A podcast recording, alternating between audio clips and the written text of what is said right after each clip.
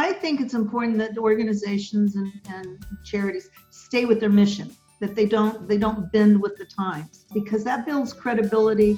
People know they can depend on you. They know where their money's going, uh, and you have to fight. Hey, welcome to My Company Story. I'm your host, Don Burge. My Company Story is a podcast where I get to interview some of the most interesting business owners and CEOs about the challenges that they've faced and how they've overcome them. Enjoy the show. Hi, I'm here with Lois Lee. Lois is the founder and president of Children of the Night. Children of the Night is a nonprofit organization and that she has founded and has been running for 40 years now, over 40 years now. And I'll let you describe a little bit about what that's all about. Well, Children of the Night was the first uh, child sex trafficking program in North America. It started in 1975 when I was a PhD student at UCLA in sociology and anthropology and uh, it was before the word sex trafficking was even uh, even before sex trafficking was even invented. And uh, I, as a graduate student, had to do quantitative analysis and decided to sue the police department for not arresting an equal number of customers. I partnered with a lawyer, and I was a researcher and a uh, university instructor, and had a research team that was funded by the Department of Health, Education, and Welfare. And um, I ran my classroom out of the courthouse, and we analyzed over 3,000 police reports filed by the Los Angeles Police Department. It's 3,000 a year. I think we looked at five years and we did a random sample. Um, and found that, you know, only prostitutes were arrested and that um, rarely were pimps or customers or anyone else ever arrested. And I use that data to sue the, we use the data to sue the police department for not arresting an equal number of customers, which is one of the reasons today you see uh, police task forces, you know, arresting customers who try and pick up girls on the street. And during those court cases, there were not very many women in the courthouse. And um, I would sit next to the young women and they would tell me about their lives and ask me to help them with problems unrelated to prostitution. Um, and I agreed to help them. And uh, during that time, 10 girls had been killed by serial murders known as the Hillside Stranglers. And uh, they called one of the girls who was an 18 year old madam, ran an escort service. She called me one night, uh, told me she sent out a girl and uh, that the girl, the guy wasn't answering the phone and the girl didn't call back. And uh, I proceeded to try and coordinate the police and track where he had actually called because he had changed the address and, and where he had actually had her go to. I had the address of where they were and the police wouldn't go and I was pretty upset at three o'clock. I was in the police station till I don't know one o'clock in the morning. I then went home. I called a news reporter who'd been covering my court cases and said, "Get up, we got another one." And he said, "You're kidding." I said, "No." So we, he went out to the location and verified her car was at the address. He couldn't get in. It was a locked building. And the next morning, the police found her body there. And I was the one who had the only clues on this these guys who had killed 11 young prostitutes that nobody seemed to care about. Wow, and that was the Hillside Strangler back in the uh, was that the seventies or eighties? 1977. 77. Wow. And so the next morning, when the police, you know, had me come because they wanted the information from me, so on and so forth, um, I ended up, uh, I went on the news and I said, if you're involved in the prostitution business and you don't want to, you know, talk to the police and and uh, and but you know who the strangler is, call me and put my home phone number up. Wow. And so then what happened? Well, my home phone number became a hotline for people in the underworld. I became a legend immediately among pimps, pornographers, sex club owners, organized crime, you know, you name it. And uh, my phone rang off the hook, and thank goodness, and KNBC and ABC and KFWB joined me, and we sat and we fielded the calls and we split them up, and we all took to the streets to follow up on leads. I imagine you had some calls that were uh, uh, pleading for help, and others were very angry at you. Did you have the whole spectrum of people calling you? The only people who were angry with me were the police. Well, the police were angry. Why were the police angry with you? Because I was interfering with their investigation and it made them look bad. But you really changed the way the policing is done, though, now, didn't you? Absolutely. It and did. much for yeah. the better. Yeah, and I get called on for other serial murders and and uh, investigations throughout the country. Wow, that's incredible. So you started off on your own. Then how has the company grown, or your staff? Have you grown into a, a large organization now, medium size, or what are you like today? Well, what happened was that the people in the adult entertainment industry, that Congress had changed a law where the police could no longer arrest children who had run away from home. So what happened is that the adult entertainment industry had a flux of kids, runaways looking for work, dancing on stages, posing as adults with fake ID. and the owners wanted me to get the kids out of their business, basically. And um, and so I said, okay, they can come stay with me. And I called foster care, and they wouldn't take them, and juvenile courts wouldn't put them in homes because it was not a crime against uh, society, and so it didn't warrant spending taxpayers' funds.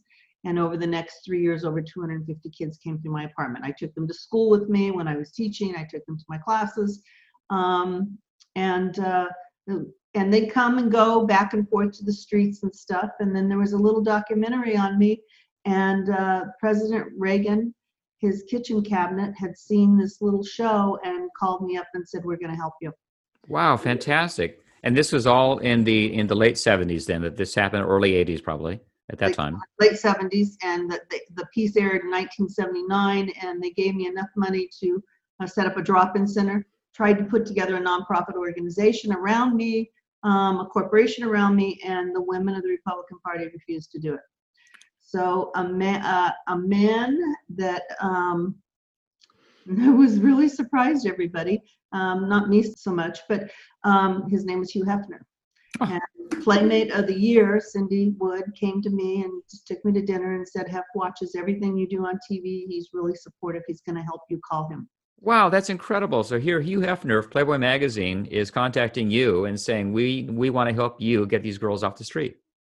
Wasn't so much get off the streets. He was scared for me, and and uh, because I was taking on the police, and he believed that the, the issues were correct. That that you know what's good for the goose is good for the gander. If the girls are going to be arrested, the men should be arrested too. Not a popular position for someone like him, Right. Um, but he is a strong civil rights activist. So, um, and then I had these kids, and he knew people were not helping me, and he, and I think because of his fear for a young woman who was out there challenging the police, he wanted to protect me with a corporation, and and he did. He helped me put together the Corporation of Children of the Night. His uh, Richard S. Rosenzweig, senior vice president, who carried out all of the things with Playboy that Hugh Hefner wanted, um, became my chairman of the board and led the formal development of a corporation for Children of the Night. Wow. So Hugh Hefner really helped start get you started off into the corporate structure and to get you going the way you are right now. Then. Yes, and his son now still is on my board. Yes, you know he was with me all the way. All Yeah. the he- you know he, um, he, they, their publicity department helped me. Their lawyers helped me. Their personnel, human resources people helped me put together that part. Um, our board meetings were in the Playboy Board of Directors room. It was, you know, our hotline trainings were in the Playboy Board of Directors rooms. You know, he was very, very helpful. He allowed us to use the Playboy Mansion for fundraising. Wow, that's fantastic. He So- to Hollywood, basically, and, and that's where a lot of our money came from. So Lois, take us through, if you can, real quickly, the '90s, the 2000s, and the and the last few decades. Then, really, have you seen changes taking place for the better and or for the worse in what you're doing? Well, it's all bad. I don't think any of it's good. Um, but I can tell you the difference in the 70s, kids were on Sunset Boulevard, hundreds of them working for pimps that presumably owned corners. They didn't own the real estate, but they dominated that territory. Um, and by the 80s, the, the, there was even more kids on the streets and there were kids running away. And the punk movement, I've always maintained, um, was an, the kids attempt to escape pimps because if they did weird things with their hair and put earrings where they didn't belong and did tattoos, the customers, the pimps couldn't sell them. Hmm. So, and they lived in the condemned buildings, and there was another whole set of problems because those condemned buildings were controlled by parolees who were really pretty vicious criminals that harmed them. Um, by the 90s, the gangs hit the area, and the gangs hit all the major cities, and it pushed prostitution into the suburbs. Um, and uh, that created its own set of problems. They even took over the boys who were working as prostitutes on the streets, and uh, the boy, the boys would have to pay them to work on the streets. By the 2000s, you saw the internet come along, um, and um, and and then a lot of things went online. Gangs still controlled the streets, and and the online activity was to protect yourself from the gangs and from the pimps, uh, even though the pimps were placing ads on the online activity. Um, and then I watched government. You know, I was very instrumental in. Um, I, uh, Congressman Berman had given me an opportunity to go to Janet Reno's town hall meeting when she first became the U.S. Attorney General. And I asked her, "What do you plan to do about children who are transported from state to state for purposes of prostitution?" And she said, "You here? I'm going to give you a personal fax number. I want to know anybody that works for me that's not prosecuting these cases." Hmm. So it started, and I, I'm very popular around among local law enforcement, and I coordinated local law enforcement to give me the information of the FBI and the U.S. attorneys who wouldn't prosecute these kids, the pimps that were moving these kids around, and uh, and in came the FBI, and it was with a mixed blessing. In the beginning, it was very good. Today, it's not so good because um, they have taken over jurisdiction of these kids, uh, such that if you are providing children um, services and, re- and you have contact with the child sex trafficking victim, you have to call the human trafficking hotline, which is an FBI front. And the FBI comes out, and if there's a pimp involved, you go to solitary confinement in juvenile hall and sit there until you testify against the pimp trafficker, which is often a loved one or relative. Right. So that that doesn't serve that doesn't serve that girl very well, then, does it? No, it does not. It harms and moves them oftentimes into more serious kinds of crimes. Yeah. And Children of the Night, in terms of its growth, I moved the, the, the Reagan Kitchen Cabinet gave me the money and moved me into uh, the Drop-In Center, which was in the heart of Hollywood, which was the first thing of its kind. I had street teams working all over the western region of the United States and San Francisco, Oregon, Arizona, uh, Seattle, you name it, we were there. Truck stops. Um, and we were very famous among the streets and accepted as part of the subculture. But the kids needed a home.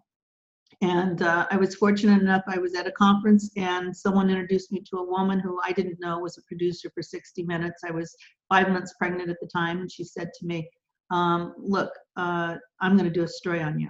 And the angle of the story was the fact this young woman was taking children who were prostitutes off the street. She was pregnant. She knew all the pimps. She was friends with kind of friends with the pimps. I didn't hang out with them, but you know, I was accepted in the subculture so they could film me being on the streets talking to pimps. Um, and my chief supporter was Hugh Hefner. And that documentary raised over $7 million, which allowed me to purchase a $2 million home, or a million dollar home, renovate it for a million dollars, and set up a residential program, which was a world class shelter. Over 3,000 children had lived there. We operated it for 25 years. Our kids uh, were dressed by Nike. Um, they were uh, they had their hair done in Beverly Hills by Beverly Hills hairdressers who donated their time.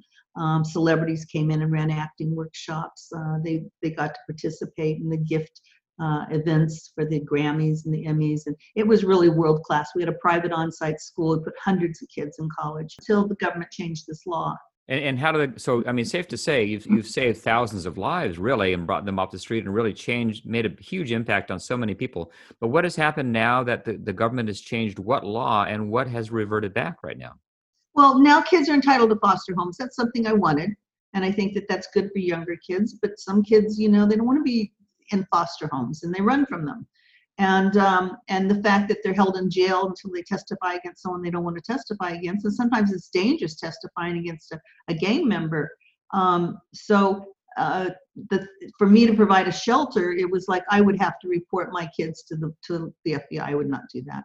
Got I it. would, and I would. I mean, the, the state was shattered when I said that I'm closing, and they said, please, please. There's all kinds of money. You can, you know, I, I'm not working for. I'm not foster care. I'm not working for the government. I'm working for my kids. And the kids said, I can't stay in shelter anymore. I gotta go. And I said, wait, wait. I'm going with you. And So- so I adapted very quickly in terms of taking my programs online and uh, and went from helping increase my client caseload by 90%. So, Lois, you've you've really over the last forty years, your business has changed tremendously, and you've changed with it, and you've overcome so many different challenges. And as I mentioned to you earlier, the the crux of this show that you're on right now is the challenges that business owners have faced and how they've overcome them. Do you want to address that? In particular, here we are, April 9th, 2020, in the middle of this pandemic that's going on. How is that in particular affecting the work that you do with the with the girls and boys on the street right now and with that that whole industry?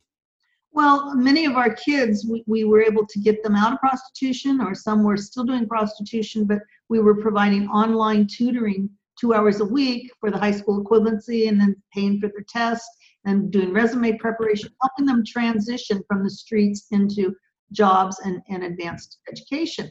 Um, with this, it's put them right back into poverty because they've lost their jobs and some of them have kids and their kids don't have schools so our tutoring programs now we're, we're tutoring pri- trying to provide lesson plans for their children who are at home who don't have, go to schools that have school lesson plans arranged or they don't have computers they don't have access to the things that other kids have because they're poor Mm. Um, and our hotline, it's rather than going from, we're doing less resume preparation and we're doing more, you know, shipping hygiene items and and um, water and and uh, baby supplies and, and food and things for survival. We'll Is- see our way through it, and and you know, it, it's kind of our kids are tough because they've they've seen harder times than this. Yeah, your kids are survivors, I would think, and they they get through this. But I would imagine with this whole stay-at-home order and the and people not going out, I mean, I wouldn't imagine there's much demand for their services right now. Or am I wrong? Is that still going on like it always has been? Oh yes, it's still going on. It's still on the streets. Gangs are on the streets, and and young prostitutes are on the streets. Wow. So Um, this whole pandemic hasn't changed that supply and demand for their services then. Well, it has for sex workers. you know, Oh, a regular clientele who make more money. But in terms of your street crack addict, drug addict, you know, poor and the pimps and the gangs, not not so much. hmm You know, interesting. um, interesting. and I know sex workers have tried to, you know, go online and create porn sites, solo porn sites, so that they can make money. But you, you don't get a following real fast. You know, that's a business that you really have to you have to work and develop a following Right. uh, we do know that we've got a couple of cases that remind me of the old days. We've got kids that are calling that are stuffed in the back of cars, who are in apartment buildings with guys in the other room. They're locked down. They don't know where they are. So they don't have the freedom to move around. And I suspect they're going to be used for pornography. And because pedophiles and, and uh, pornographers, not regular pornographers, but pedophile pornographers, not the commercial part, I want to be clear on that. Um, you know they have websites they have access they communicate through so it's easy and they have following so it's easy for them to you know use these kids in pornography so Yeah. we'll- we- And I imagine there's a lot of trafficking across the border then, isn't there? Mean, is there uh, not too much involved with that, or is it mostly domestic kids that are here already that are the issue? It's mostly domestic we don't see our kids that have come from mexico who are involved in prostitution many of them were their parents came here for work then their parents sent for them they were molested in their home countries but the prostitution they were introduced to through schools through gang members Interesting. And Lois, your organization is nationwide then, correct? It's uh, you have a It's hotline. global. We're also working with uh, child sex trafficking victims who are living in Christian homes throughout Southeast Asia, Nepal, India, and Africa. That's incredible. Well, congratulations, Lois. What what what lessons would you like to pass on that you've learned in particular with with running a nonprofit, running the organization that you're doing to other business owners, business owners, or leaders of companies or leaders of nonprofits for that matter that are going through challenges right now? What lessons at all would you want to pass along? I think it's important that organizations and, and charities stay with their mission, that they don't they don't bend with the times. Um, and I can say that we Children Night has stayed with its mission no matter how rough it's been, um, because that builds credibility. People know they can depend on you. They know where their money's going, uh, and you have to fight. I mean, it's, it's it's easier to change. Say, oh well, this is the flavor of this year or this you know decade, and to change your mission. But you're basically starting your organization all over again. And I don't think board members uh, who are often remote volunteers understand that. And that's what has put Children of the Night ahead. Children of the Night was there before the word sex trafficking was invented. Sex trafficking is starting to lose in its popularity in terms of funding and what it is, and it's starting to, you know, to be investigated in terms of where the, where the funds are going and is it a law enforcement effort or um, so on and so forth. And we just stay with the course, and and uh, and we're very successful doing that How do you measure your success? by the number of children that we permanently remove from the streets. And you can actually track that number and say uh, this year it's the up or down and that that type of thing. Um, yes, we can. We have over we have over a thousand kids who are active alumni. We have kids who are retired Homeland Security. I've been in business so long.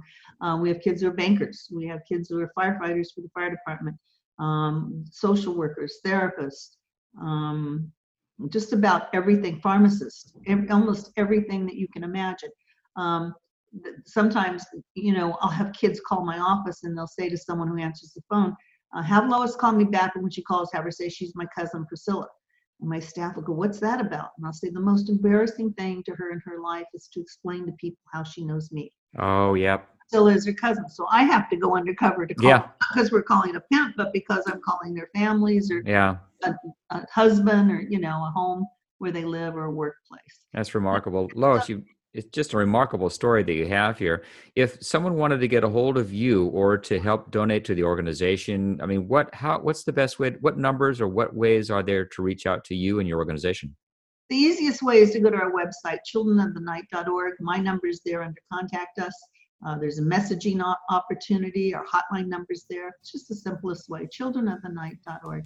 Great. Lois, well, thank you so much for your time today. And I really appreciate you being on the show and a fascinating story. And we wish you the best of luck. Thank you so much, Don. Hey, thanks for listening to My Company Story. We have new episodes coming out every week, so please subscribe if you like this. And if you'd like to hear previous episodes, you can go to mycompanystory.com or wherever you listen to your podcasts. Also, if you or someone you know would be interested in coming on the show, please email me at don at burge.com. Thanks for listening.